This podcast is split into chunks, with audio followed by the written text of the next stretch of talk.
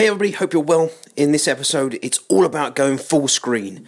So, to see your image as large as possible on the screen, press Control or Command 0, depending on whether or not you are a Windows or a Mac, uh, and then repeatedly press the F key to see the picture in different view modes.